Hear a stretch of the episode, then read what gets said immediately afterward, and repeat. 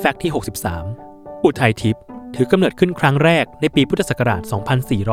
2445ภายใต้ชื่อยาอุทัยผลิตภัณฑ์ยาสมุนไพรแผนโบราณที่ผลิตและจัดจำหน่ายโดยบริษัทโอสถสภาจำกัด